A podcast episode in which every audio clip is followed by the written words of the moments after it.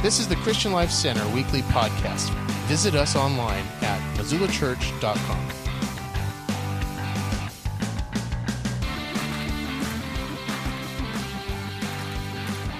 We've been in the book of Romans, talking about Romans, and uh, it's a New Testament book. And uh, we're on like number four in this series of, of, Romans that we've been talking about, and I think this will help your life. Uh, Romans was uh, written to bring clarity in the midst of chaos. And there was this chaotic world. The church was new. And so here we get this book named Rome, called Romans. And it's all about bringing clarity in the midst of chaos. And I don't know what happened, but it's 2024 and there's still chaos in our world. And we still need clarity and in the midst of all the confusion that's there. And so that's why we're really talking about this book because I want to help bring clarity uh, to your life. And hopefully we can do that together. Uh, if you follow along with us, uh, we know that this guy named Paul wrote this letter uh, to the church in Rome. And we believe the intention behind it was absolutely to address Rome. But he also knew that in the time period, if I get this to Rome, Rome was the centerpiece of the world. And if I get this letter to Rome, it is going to spread throughout the whole world. And we know that was probably a big intention of his that this thing would reach beyond just that church in Rome. And, um, and so we've been going to a little deeper uh, length normally than what we normally do. And, and, and the hope is to give you some terms and give you some things for your lives that's going to equip you. The hope is that you can walk out of here and you can feel a little more equipped, you can feel a little more encouraged, ready to just uh, live the, the life that God has destined you to live. Absolutely. So we know this about Paul. The cool thing, uh, the thing about Paul is if you know anything about his backstory is uh, this was a guy who originally hated Christians. He hated the church. In fact, he, he literally persecuted Christians and persecuted the church. He hated them that, what, that much. But then, all guess what? He became one of them. You know, maybe that's your story. Like at one point, you're like, ah, I'm a Christianity, church, Jesus, I don't like any of that. And then now you find yourself one of them, right? You've joined the fold. And so that was what happened to him. And so he went from persecuting the church to actually helping Christians. And he wanted to take the life of Jesus that we see earlier in the Bible, and, and he wanted to show us, like, hey, taking who Jesus is, um, this is who you are because of Jesus. He wanted to show you that this is who you can be because of Jesus. And he wanted to show you this is how you can live because of Jesus. And if you've been with us, and it's fine if you're not, you don't have to, it's, it's not like that, but, but I have been giving you I am statements every week. So the first week we started with I am unashamed of the gospel, which really should encourage us that we can live bold lives. We can be unashamed because of what Jesus has did for us. Week two, we talked about I am done with excuses. Like, in other words, we, we don't have to live by excuses anymore. We can be confident of what God has called us to do, and we don't have to have excuses. And then I, last week we talked about I am living by faith. Uh, in other words, following Jesus is a faith journey. And we said last week the, the main statement is we don't deny facts, we just deny that facts have the final authority. And so today I want to pick up to you in Romans chapter 4, and we're going to be looking at this guy briefly whose his name was Abraham, and he's like this Old Testament figure way back when, and he was given this title, this figure, and they called him the father of faith. Like he was the beginning of everything for us. He was an example, the launching port for faith. And we look at his life and we look at Abraham, and, and we want to see how he had faith but not just how he had faith, what was the result of the faith that he had. And so it'll be on the screen for you, Romans chapter 4, verse 18, and it starts like this. It said, Against all hope, Abraham in hope believed. Against all hope, Abraham in hope believed, and so became the father of many nations, just as it has been said to him, so shall your offspring be. So let's, I just want to pause for a moment. Like, hear me this morning. Some of you are at that place right now where it started right out. It said, against all hope. And I just want to pause for a moment because I think some of us may be sitting here this morning with no hope. The circumstances in your life, the doubts that you have, the questions you have, life in general has stolen all hope from you. It's just lost. And we look at Abraham and he says against all hope what did Abraham do in the face in the face that hope was gone the Bible says this he believed. In the midst of not having hope, he believed. I want to encourage you with that today. He goes on, he says in verse 19, without weakening in his faith, he faced the fact that his body was as good as dead since he was about 100 years old. And Sarah, who was his wife, his, her womb was also dead. So you got to get this backstory, church, real quick is that God promised, look how crazy this is. God promised Abraham and he promised his wife Sarah that they were going to have children. Now, if you've been in a place where, where God has told you he's going to do something for you, it's not as big as this. Because the reality is, Abraham's 100 years old. I don't know if you want to be 100 years old and say, Give me a baby, right? And, and his wife's like 90, right? And here he is, God saying to him, Hey, hey, you're going to have children. And, and my boy Abraham's like, Time out. or he wants to say, Time out. Wait, wait, God, do you know biology? I, I'm, I'm 100 years old and my wife is 90. This isn't going to work, God. But that's not what Abraham did. That was not Abraham's response. Look at his response in verse 20. Yet he did not waver through unbelief. He did not waver through unbelief regarding the promise of God, but was strengthened in his faith and gave glory to God. He gave glory to God. That was not a response. Here, here's my challenge for all of us in this room this morning. He did not waver in unbelief regarding the promise of God. Like so many people in the church today, and in fact, so many people in the world today, they are we are wavering back and forth because we because we live in the place of reality. Like, well, I just have to see it to believe it. We want to live in the reality around us, so it dictates our mood, what's happening in the world today, and what dictates how we respond by what's happening in the world today. Well, everything around us. And the Bible says that in the midst of Abraham not seeing this child yet, being 100 years old, his wife being 90, it says he did not waver in his belief in the promises of God. I just want to encourage you. We have hope. You can have hope to stay strong in what God has promised He will do for your life. And you can trust in the promises, even though you haven't seen them yet. Maybe they haven't come to fruition in your life. We can still have hope in them. Not only can we be, not only was he strengthened, Abraham strengthened in his faith, but here, I love this, what the, this was a big deal. Not only was he strengthened, guess what else he did? He gave God glory. Like, that's kind of hard to do, right? Like, when you're not seeing the things you want to see, and yet you still have to give God glory. We want you to come in here and worship. And you're like, well, I don't know about worship, or I don't even know if God is real. And yet, in the midst of your questions and your doubt and your circumstances and your issues, you can still give God glory. And that's what he did. Excuse me. It goes on in verse 21 being fully persuaded that God had power to do what he had promised. So, in other words, he was persuaded that in, the, in spite of his circumstances, God can still do what he promised he would do. And I don't know what God has, has promised you in this room. I don't know what maybe God may be speaking to you in this room.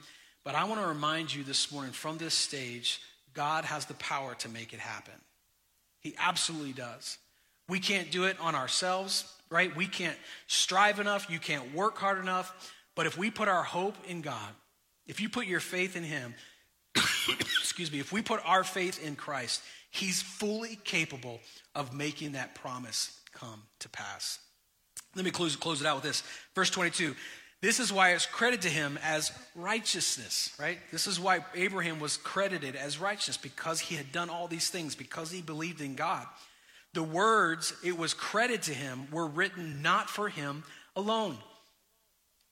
It goes on. It says, but also for us for us to whom God will credit righteousness, for us who believe in him, who raised Jesus our Lord from the dead. This is an amazing thing that's happening here, right? I have been giving you throughout the week, if you've been with us, I've been giving you these I am statements, right, from for this series. And today I'm going to give you another I am statement if you're taking note. And this could be the most crucial one that I'm going to give you today but yet it's the most misunderstood throughout the whole Bible. And I want to talk to you today about the fact is simply this I am made righteous. You may be sitting in this room today and you're like, well, I don't, I don't feel very righteous. Maybe you're here today and you're like, well, I don't, I don't even, act righteous. Maybe you're in here today and you're like, well, I, I don't even, I don't even look, my life doesn't even look, it, my life looks far from righteous. But I'm going to show you today that when you put your faith in Christ, when you put your belief in Him, there is a righteousness that comes upon you that becomes your identity. In other words, your old self is gone and you get this new nature and you get to you get to walk in all that God has for you because of this great big word called righteousness. Righteousness. I want you to look again. He says in verse 20, uh, verse 23, he says, um, the words, it was credited to him and not for just him, but it was also given to us. This word that we get credited is called righteousness. Righteousness. You get this same thing it's credit to. You in other words you don't you don't have to earn it. You don't god puts it into your account. It gives you this credit. And who gets the credit? Who gets the righteousness? Those who do what? Believe those who believe not for those who work hard enough not for those who act the right way simply for those who believe it's for those who believe. So, so this morning, real quick, what is righteousness? Let me give you a quick definition. It was I did it last week, but let me just tell you: righteousness simply just means right standing with God. Like you're in right standing. Everything's made a-okay. Righteousness, right standing with God. So, so we were disconnected. We were separated from God because of our sin. But when we put our faith in Him, right, we become right standing. Once you believe in Him, you become in this right standing with God. And church, this is such a crazy, crazy idea, right? The fact is this get this righteousness is a crucial topic that is discussed 35 times in the book of Romans. 35 times we hear Paul talking about righteousness. And here's why. Here's why that's important. It is, it is as if Paul knew that the church, that you would continually have identity crises. Like you would constantly be wrestling with who am I? Where do I fit in? What is this about for me? That you and I would continually want to identify ourselves based off of our issues. We want to identify ourselves based off of our illnesses, our struggles. Uh, we want to base our identity off our wins and our failures, off of what other people think about us. And we always continue to go back to our sins. We always continue to go back to the old self and say, well, that's who I am. And Paul is writing this to correct us and say, no, no, no, no, no. You, you are not your past issues. You are not your past mistakes. You are not the issues in your life. You are a new creation and you are righteous. And he puts that definition on us, this statement on our life saying, hey, listen, you are a new creation, you are a new person. And, and, and, and if you believe that and you understand that, you are righteous. I just want to encourage you today, if you're in this room, don't, don't be discouraged. This is great news for you. Your identity can change. Whatever you walked in here before, the, it, your issues can change. Your circumstances, excuse me, can change. You have a whole world out there that is trying to throw labels on us. A whole world that is trying to say, this is uh, who you are. This is what's, excuse me, wrong with you, right? This is your identity. Why? Because the identity we have from this world, listen, church, the identity they want to throw on you, it's a fallen identity. It's a broken identity. It's a defeated identity. It is a messed up identity. But we could remove that identity and get a whole new identity in our lives, a whole new name tag. And that name tag is called righteousness in your life, meaning you are now in right standing with God. And I want to show you this, how this can be possible in your life. So I was raised my whole life, maybe you know this or not if I've ever shared it, but I was raised my whole life in, um, my, in, my dad was in law enforcement and he was always raised up. And I'm just saying to you, if you were ever raised in law enforcement, it comes with some nice advantages, right? Like I was driving at 13 years old and no one cared, all right? So, like, it was just had some really nice things. I remember literally getting like pulled over one night in our town, and and like uh, there was a new deputy on, and and he comes up and he's talking to me, and I say, well, my, my name is Heath, and my my dad is uh, Richard, and he's lieutenant at the police department, and he didn't know who I was. And I had to sit there for the longest time waiting for the sergeant to come to identify me. And I'll never forget, it's nighttime. The sergeant walking up to the window, flashlight in my face. I'll never forget. He stepped back and looked at this guy and said, You better let him go. You better let him go. And I got off. I remember years later in college driving to the airport in Lakeland, Florida, and I, I get pulled over and I didn't say anything. And so I got a ticket. I remember telling my dad, man, this got a ticket. My dad was so mad at me. He's like, Did you tell him who you were? Did you tell him who your dad was? I'm like, No, you don't ever do that, right? And so, literally a week later, we, I can remember a week later, I got one of those pulled over. If you ever had one of those where they don't even, they just stand in the middle of the road and go like that, like they clocked me down the road. And I remember the guy coming up to my car and, and the officer taking my ID, and he said, So you're from the town that was on there, and, and I knew this was my opportunity. And I was like, yes, my dad's a lieutenant on the police, the, the sheriff department there, blah, blah, blah. And he's like, oh, okay. So he walks back, comes back to me, he goes, well, he goes, today for you, we're running the blue light special.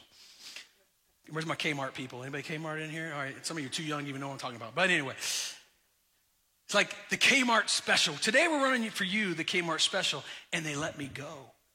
I got off scotch free. It was awesome. Don't judge me because I was raised in that household, all right?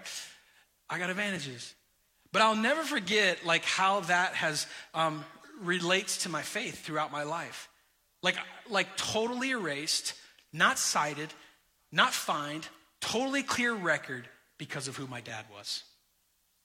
Totally gone. I say that because that's exactly what happens when you surrender your faith in Jesus. It's exactly what happens when we come before the Lord. And like you say, I, have got, I've got offense, God. I, have I've, I've messed up. Um, I've committed things against you. I've got sin in my life. I am at fault.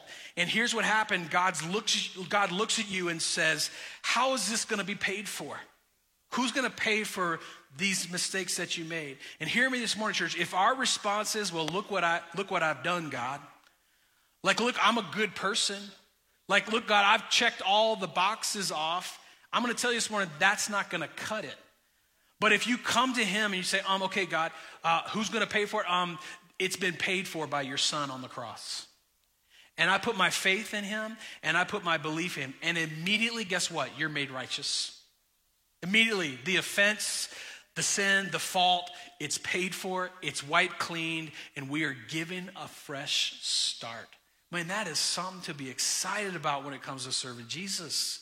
Like you have that before you. The righteousness that you receive is not because of something you've done, it's because of what, how good God really is. That's why you receive it. And so he forgives us, right? Just like I brought this last week, it's like he comes before us and and and this great little toy, and, and we have this sin in our lives, right? And, and, and it reminds me, it's like, aren't you so glad that God doesn't go, well, okay, and you're like, God, make me righteous, forgive me. And God goes, okay, well, I'll forgive some of it. But I'm going to hang on to a little bit of it because, you know, you, there's no way you should have a clean slate. There's no way you should be left off, let go scotch free. That's not how God works, right? You come before Him and say, God, I believe in you. I have faith in you. And you know what He does? He erases it all. It's gone. There's no fault. There's no remembrance. It's gone. You're made totally and completely clean. That's just how good God is. We, we have this identity called righteousness. You have it in your life. And I want to encourage you this morning, wherever you're at in your faith journey, like stop being defeated. Stop. We need to, we as a church and Christians need to stop walking around discouraged, right? There was a plan, there is a plan, and, and this to say this is who you are, you are righteous, and because you are righteous, and because you believe in God, you have full access to who God is. So I want to give you real quick, real quick this morning some keys to righteousness. And, and here they are. If you're taking notes, you can write this down. Number one, here, let me get this in your life. And I think this will apply to some of you. Righteousness is not achieved by works, it is received by faith. It's not achieved by works, it is received by faith. And this is so ingrained in our culture today, church, that, that everything is achieved by works. Like, what did I do? It's so ingrained to us. Like, we say things like, I'm right with God because I do this. I'm right with God because I did that. I'm right with God because I give money or I volunteer to help the poor. I'm right with God because I have no fun in my life. I'm right with God because I'm miserable. And so, because I'm miserable, God must be happy with me. Like that's who wants to live that? Yeah, sign me up for that, please. That's not that's crazy. Like that's the way, but that's the way we've built things in our mind. If I only do the right things and I act the right way, then God will be pleased with me. And, and so it's part of the culture that, that if people ask us all the time, well, why are you going to heaven? And, and the vast majority of people will reply, well, my good outweighs my bad. And so because my good outweighs my bad, I have to be worthy of heaven, right? But that doesn't work that way. In fact, look what, look what Isaiah, the Bible says it this way in Isaiah 64. All of us, all of us have become like one who is unclean, and all our righteous acts are like filthy rags. So, in other words, like we've all fallen short, we've all sinned, we've all messed up, uh, we've all speed. Some of you sped to get to church today. Like we've messed up. But the term here, get me, the term filthy rags is actually extremely strong language. In fact, in the Hebrew, the idea, this idea of filthy rags, is actually interpreted uh, uh, used, unused, used unsanitary products, useful unsanitary products. That's literally what it's translated. This idea of, of it's dirty, it's not useful, it's, it's not a helpful product in your life. In other words, it's not something to boast about. It's something the Lord looks at and says, man, that is filthy and it's useless. I want you to hear me this morning. There's a, that's the difference between Christianity and every other religion in the world today. I wrote down this way every religion teaches that man does the work to reunite with God. Every religion teaches that. That man does the work to reunite with God. So we say if you work hard enough, if you give enough, if you check enough boxes, if you act a certain way, then you are right with God. Can I tell you this morning? That's not Christianity. That's not faith. That's not following God. Christianity is not achieved because of the good works you do, it's received because of our faith, because of our belief. I wrote down this way here's how it's different Christianity teaches us that God did the work to reunite with us. We didn't do the work, God did the work. And here's what that means instead of our work, guess what? It was His work. And because of Jesus, He's the one that brings the righteousness in our lives so we can have confidence. He goes on and writes down in, in, Romans chapter 5, verse 8, familiar scripture, but it says this But God demonstrated his own love for us in this, that while we were sinners, Christ died for us. So even though you were a sinner, even though you weren't worthy of it, even though you've messed up, he did this for you. Paul didn't say you have to be clean, clean yourself up Paul didn't say, hey, you know what? You have to get your act together before you come before God. Christ came to us and he did the work for us, in spite of who we are, in spite of where you come from. And that's an amazing part. I mean, when you go back to Romans, right, 23 and 24, it says there, God will credit righteousness for us who believe. Believe his work on the cross. How do we do our part? What's your and I's part in this whole scenario? He did the work on the cross. You know what our part is? Belief. You know what your part is this morning? Trust. You know what your part is this morning? Putting your faith in Jesus. And when we do that, when you believe, when you have faith, you receive righteousness. You receive righteousness. So he goes on in verse 5 17, he writes this deep theological. He says, For if by the trespass of one man, do you guys know who the one man is? Is this dude named Adam. And, and how many of you know when we get to heaven, we're going to have a crucial, difficult conversation with Adam, right? Like, dude, what were you thinking, right? That's the conversation I want to have with this guy. But he goes on, he says, This one guy named Adam, right? For it was the trespass of this one man, Adam, death reigned through that one man. How much more will those who receive God's abundant provision of grace and the gift of righteousness reign in life through the one man, Jesus Christ. I love what he writes there. Paul puts this word in there. He's like, this is so crucial. He says, notice he calls righteousness a gift. Why does he call it a gift? Because you can't work for a gift. Like a gift, you have to receive it. Like you have to take it. That's a gift. So righteousness is right standing with God. And how do we get this? Through faith, belief, what happens when we put our faith in God? Guess what? We become righteous. You're sitting here this morning, it's simply saying, God, I believe. And when you believe and you put your faith in him, you're immediately made in right relationship. Now, I'm going to, for those who've been serving Jesus forever, I'm about to blow your mind. Uh, maybe. Uh, I, I need to teach you this theology. And here it goes. If you are a new Christian in the room, like maybe you've been doing this for a month, a week, days, six months, but maybe you're new to this whole thing called faith, you're new to Christian. I just want to encourage you. Do you know that you are as righteous as a person who's been fo- following God for 50 years? You have the same righteousness, and we have a hard time wrapping our hands around that because our mind says, well, that can't be right because they've had more time to be refined. They've had more time to get it together. And I would look back at you and I'll say, you know what your problem is? Your, the problem with many of us in this room today is that we are still making our issues our identity. Everything's about what you're going through, what you do, what you face. It's your issues. Your issues is your identity, right? And I want to tell you right now the finished work of Jesus on the cross, that's your identity. Not your, not your mess ups, not your mistakes. I wrote down this way righteousness is not a sliding scale. It's not a sliding scale. Like, it's, it's, it's, it's a new solidified identity given at the moment of faith in Christ Jesus. And this is good news. If you've been a Christian for six months or you've been a Christian for 20 years, because no matter where you are on the scale of years of, in faith in Christ, when people look at you and they say, You're a Christian? I mean, are you sure you're a Christian? Because I look at your life and you've got all these issues in your life. Are you sure that God is really real? Because, man, you've got all these problems in your life. You and I can have confidence to go, I'm a Christian because I'm right with God, not because of something I've done not because of the issues or problems in my life, but simply because I put my faith in the right place. And his name is Jesus. There's a difference between Christians and the rest of the world, right? That's the difference. Because the rest of the world says our faith is, our faith is, is not in us. The rest of the world says, well, I'm going to trust myself. I'm going to look at myself. And, and, and that's the difference. We don't put our faith in us, we put our faith in him. We put our faith in Jesus. And if your faith was in, if our faith was in us, if our faith was like, am I doing enough of the good things? I would just say to you, we're doomed. Our faith is not in our good works, it's in the finished work of Jesus on the cross. listen, church, you can have hope in that today. We can have confidence today. We can walk it around assured, I am righteous. I am right standing with God simply because I believe. Let me give the second one real quick Uh, when it comes to righteousness, the more your new nature is discovered, the more you are delivered.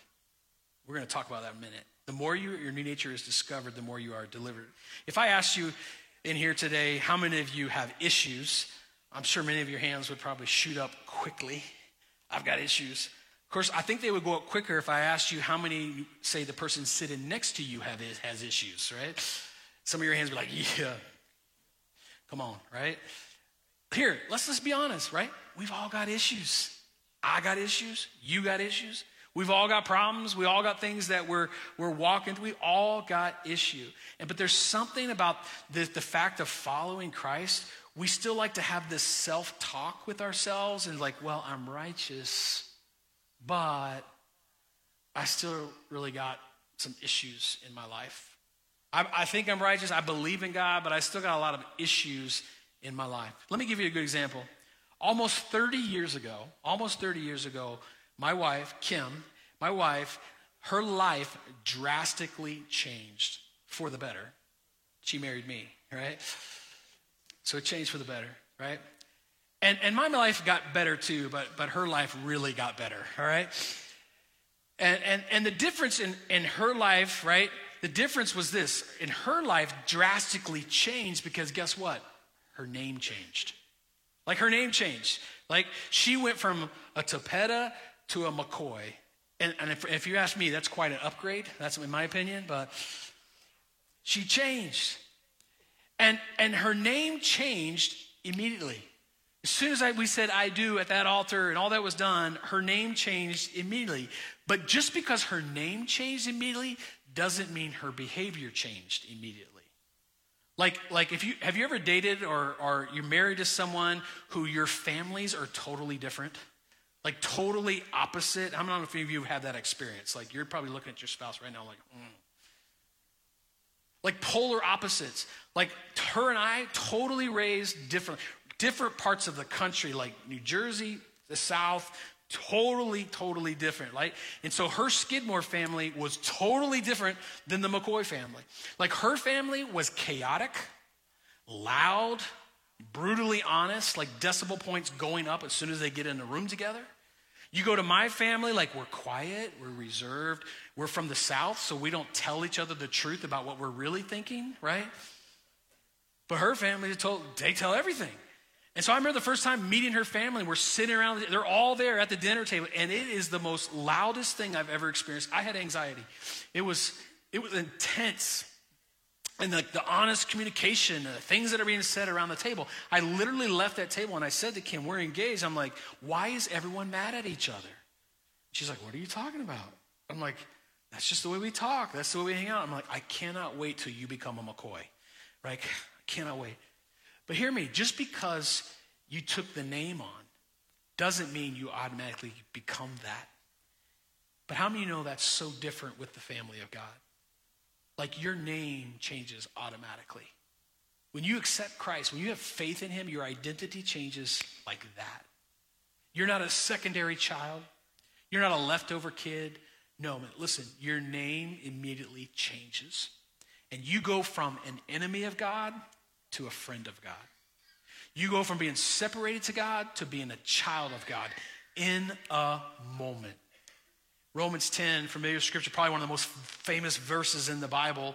Romans 10 9 says this If you declare with your mouth that Jesus is Lord and believe in your heart that God raised him from the dead, you will be saved. Wonderful, man. Love that, right? And that's what we want for you. We want that's the goal is that you would experience salvation. But then let me give you some context because Paul goes, we love to stop there, but he goes on and he writes something different in the very next sec, uh, the very next verse. He, he breaks it down into two categories. Get this, is on the screen. For it is with your heart that you believe and are justified. Okay, one. And it is with your mouth that you profess your faith and are saved. It's like it's two things are happening here. He talks about justified, and if you were here last week, we basically said, what does justified mean? It just it simply means this: just as if I never sinned. You're justified, like it never happened. So, so with your heart, you make a decision to put your faith in God. And you're justified and you're saved. But then he goes on and says, okay, but then you confess with your mouth and you're saved. And I'm questioning, like, how am I justified and saved? And then after I'm justified, I'm saved again. Like, there's two categories happening here. And I think I want to tell you today as simply as this the first category, one is salvation of your spirit. So he says, with your heart, right? Your spirit. So with your spirit, like, I believe in God and you're justified and you're saved. But then there's the salvation of the rest of your body that happens afterwards. That's the part that you have to work on in your life. Those are things that need a little help. Like, like one of them just happens just by believing in your heart. God, I believe in you and, and justification. But the other one is something you work on. And when you get that right, that's when you start talking differently. And that's when you start acting differently. So, in other words, you experience deliverance in every other area of your life by saying, Hey, I want to change my thinking. I want to change everything. I wrote down this way salvation happens both immediately and incrementally in your life. So many of us live on this seesaw. You know what a seesaw is? Like on the playground? You like live on this seesaw, like one day I'm good, one day I'm bad, I'm up, I'm down, and this is how we live faith out. Or one day we're like, well, I'm in God's favor, but today I'm out of God's favor, and today I'm in God's, and we just like, wow, that just doesn't sound fun. But let me show you this salvation happens immediately in your spirit.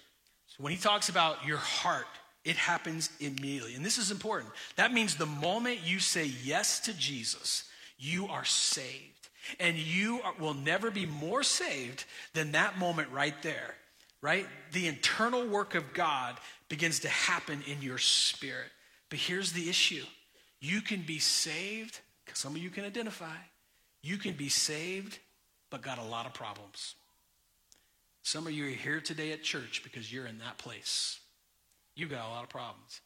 Because if how many know if we got saved and we had no more problems, like why would we need church? Like, why would we need community? And so I wrote down this said we have issues because it's incrementally that deliverance happens in your mind and in your body. Which I actually think that's the order that it should go your mind and then your body. And once you get that right, your life will change. But it starts spiritually, right? God, I believe you, you're in my heart. He comes in. And when God, and so we give God our lives and our spirit becomes righteous, right? So when people look at us and they say, uh, You are still filled with so many problems. I thought you were a follower of Christ. I thought you went to church now. We can respond, Yeah, only part of me is filled with problems. My spirit is totally transformed. My spirit is totally renewed, totally like Christ. It's totally on a path toward eternity with Him. But the problem is, is we got this little thing called your mind. Your heart's good, man. Everything's perfect here. Every one of us in this room could probably stand up and say, My heart is genuine. But then we got to talk about this little thing right here your mind. And this thing has a lot of control over us. And it's the problem that our mind needs to be renewed. Just because your spirit is right my mind is not always right. That's why we use the words like you got to change, like you got to change your stinking thinking. You ever heard that? You got to change your stinking thinking, change the issues that come in your mind. And how do we change those things in our mind? By understanding the transformation that happens in your heart. In other words, the more we understand the miracle of belief, the more we understand the miracle of faith that happens in your life, the more your mind starts to change. And when your mind starts changing, guess what? The more that person follows that mind. Your flesh starts to change. The things you do starts to change. The things you're saying, I'm not going to do those things anymore. It all starts to change. Why? Because your mind got transformed. And, and your mind got transformed because your spirit got transformed. And it all starts in here. If you're going to write anything down today, I want you to write this statement because it's important. Man is interested in behavior God is interested in belief. Man is interested in behavior, God is interested in belief. And that's the issue with our world today. So many people are trying to get you to change your behavior. How many know behavior modification doesn't work? What we need is not behavior modification, we need belief transformation. To believe. And when you believe, behavior will follow. As your mind is transformed in what you believe, what happens is your behavior starts to follow. I wrote down this way the more you believe, more your belief changes, the more your behavior will change. If you're a parent in here today, you're parenting a teenager or somebody like that, I, I want to encourage you don't try to change the behavior. I'm not saying don't discipline them and let them do whatever they want. That, don't get me wrong. I'm just saying don't, don't try to change the behavior. I would encourage you this get them in church Get them in relationship with God and watch their belief change their behavior. Watch their belief change their behavior. It will change. It's important for us to have our faith in the fact that it is the faith, it is my belief that will change my behavior and not the other way around. We're so involved in church, everything's about behavior, behavior, behavior, behavior, and we forget that the root of behavior is belief. Do you believe who God is and what God says He will do? It starts with faith, and it will be sustained by faith. Look at Romans, it'll be on screen 4:16. It says, Therefore the promise, therefore the promises comes by faith, so that it may be by grace and may be guaranteed to all of Abraham, Abraham's offsprings. You and I are Abraham's offspring, and I love that word guaranteed. I love the word. Every commentary that I've looked at, that read on this particular verse, this chapter, Romans 4, it all talked about this word, guaranteed. It is a strong word that Paul would write, put in there. And what he's saying to us in this, you know, this guarantee he's giving you, what he's basically saying to you, look, faith is like a money back guarantee. It is so solid that if you put your hope in God, you put your faith in God, you will be made righteous and immediately you put your hope in, you will be in right standing. And what God started in your life and what God started in your spirit, He will be faithful to see you go through.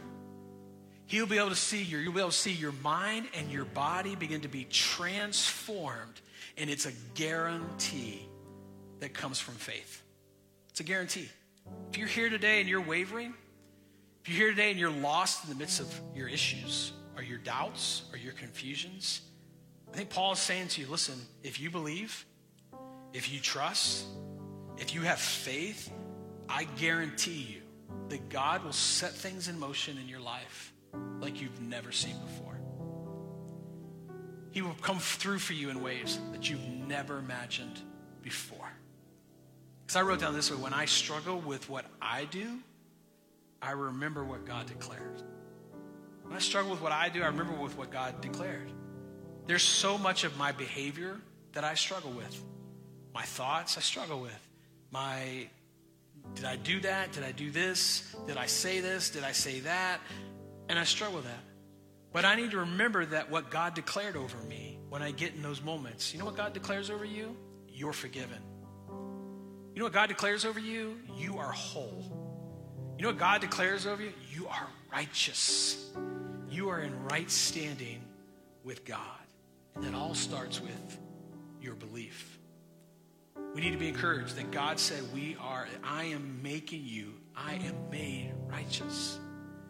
And so this last one basically says this. I just want to send you home with this. What is it about being righteous? You know that being righteous, having faith, having belief, has significant results. Significant results.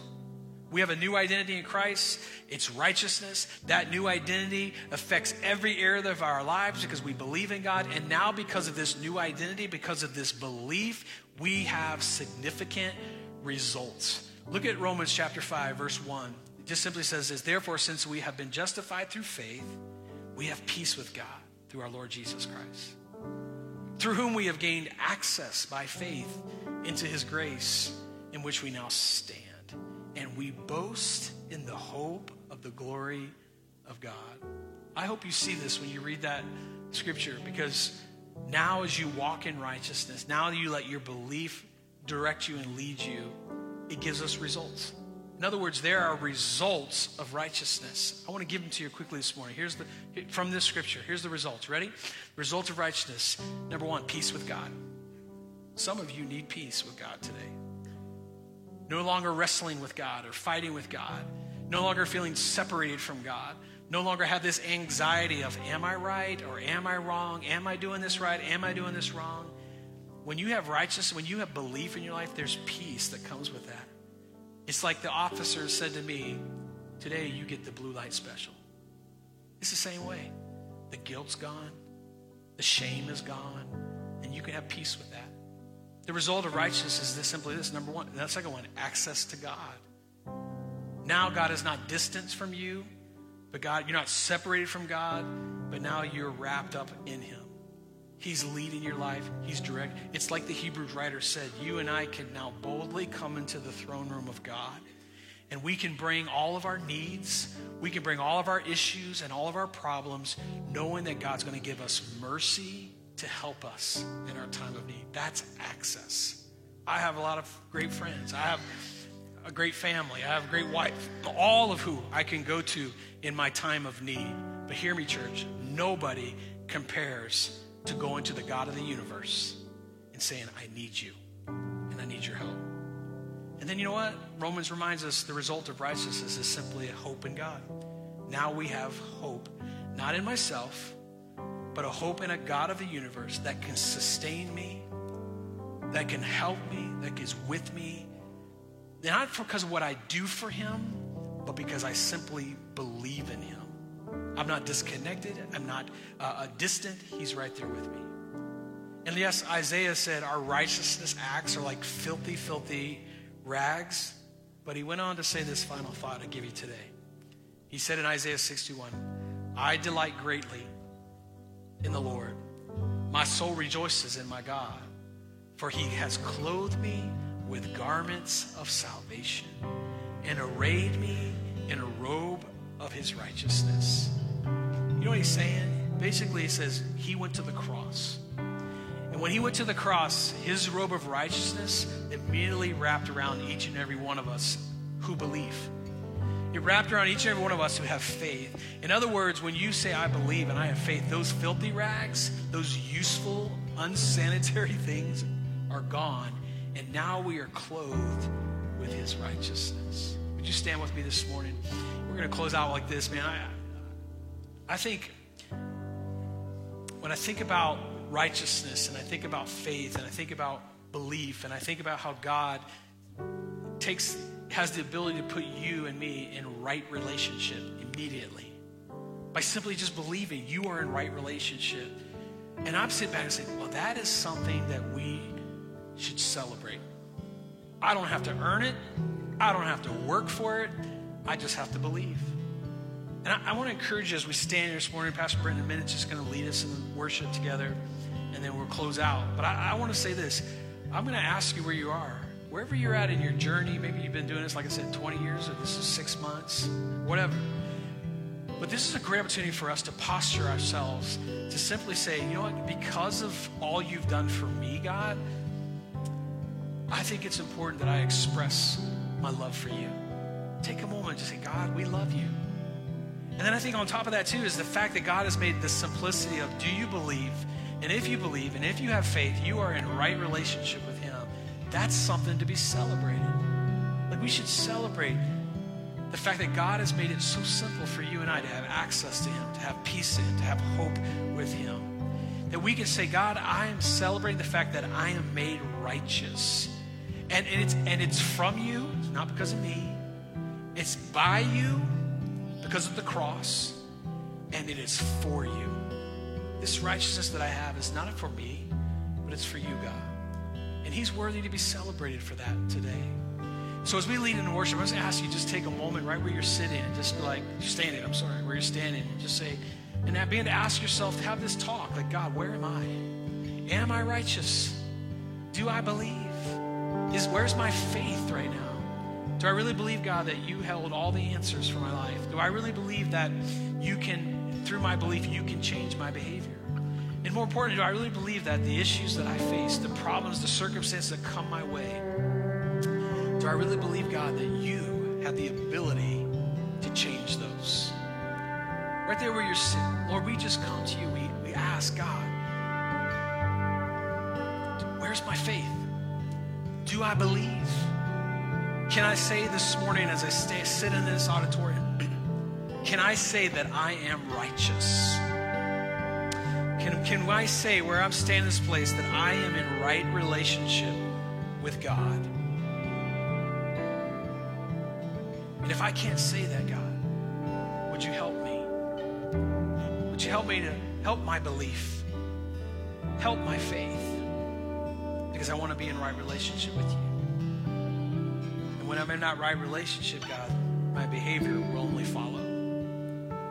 So that's our prayer this morning. Would you help us, Lord? Would you help us, Lord, to seek righteousness?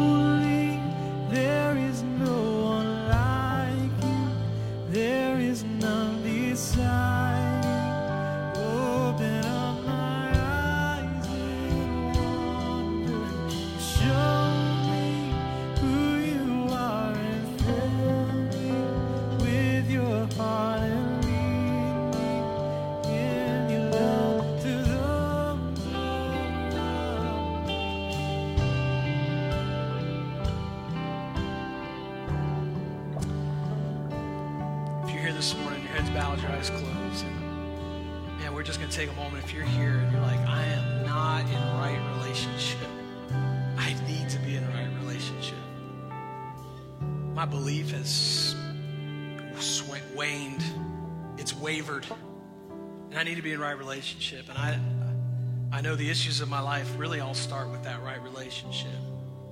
Doesn't mean my issues might go away, but it definitely means that I have hope and I have access and I have peace to someone who's greater than me and that can walk me through this. So, with your heads bowed and closed, listen, I'm going to take a moment. There's a lot of people in the room today. If you're here today and you say, hey, listen, I'm not in right relationship, I want that righteousness, I want that identity for my life. and that's you today, I'm not going to call you forward right where you're sitting, right where you're standing, but if that's you, I'm going to ask you to put your hand up real quick. I want to know who I'm praying for. Anyone at all, real quick as I go. I see hands. Thank you. Anyone else, real quick? Thank you. I see it. Thank you. Come on. There's no shame relationship with God. There's no shame. Who wants to be in right relationship? Lord, there are those who raise their hand today to say, I just I want to be in right relationship with God. I want my belief to increase. I want my faith to increase. So that you, God, are the that you are the reality, not everything else around me, not the things I hear, not the things I face, but that you are the reality. And just like this worship song would say, my faith and my belief is something I want to build my life on. I want to build my life on you, God. So, Lord, I pray for those who raise their hand today and those who maybe who didn't and just say, I need to be in a right relationship with God, that right there where they're sitting, standing today, that they can simply say, God, um, just like the scripture said, I believe in you. I believe in you. I confess to you that I need you. And your word says that we will be saved. And I pray that for everyone in the room today, that God, we would have the courage to say, God, I need you in my heart. I confess you with my mouth that you are God, and I believe in you. And that, Lord, we would be a collection of people in this room who are made righteous because we believe in just how good you are. Help us, Lord, to build our lives upon you. Lord, I pray for your people today. Man, may your face shine upon them, God. May you walk before them. May you take care of them. May you prosper them. May your face shine upon them. And may everyone in this room throughout this week have the opportunity to see the goodness of God operating in their lives. Lord, may, they, may we walk out of this room and even throughout this week able to see, well, God's hands in that, and God's hands in this, and God's hands in that. And we be able to give you, just like Abraham did, give you the glory and give you the honor and give you the praise. So go before us, provide for us.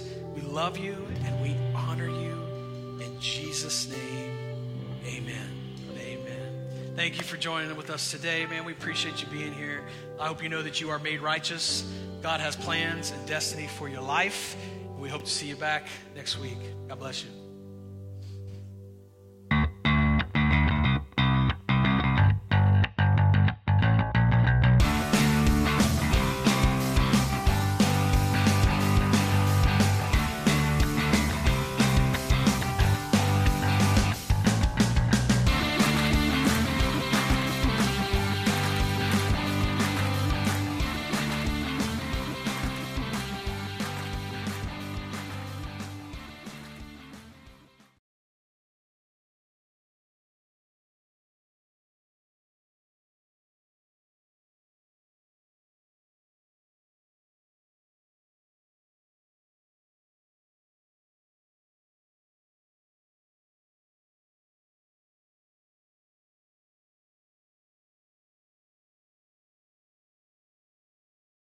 This is the Christian Life Center weekly podcast.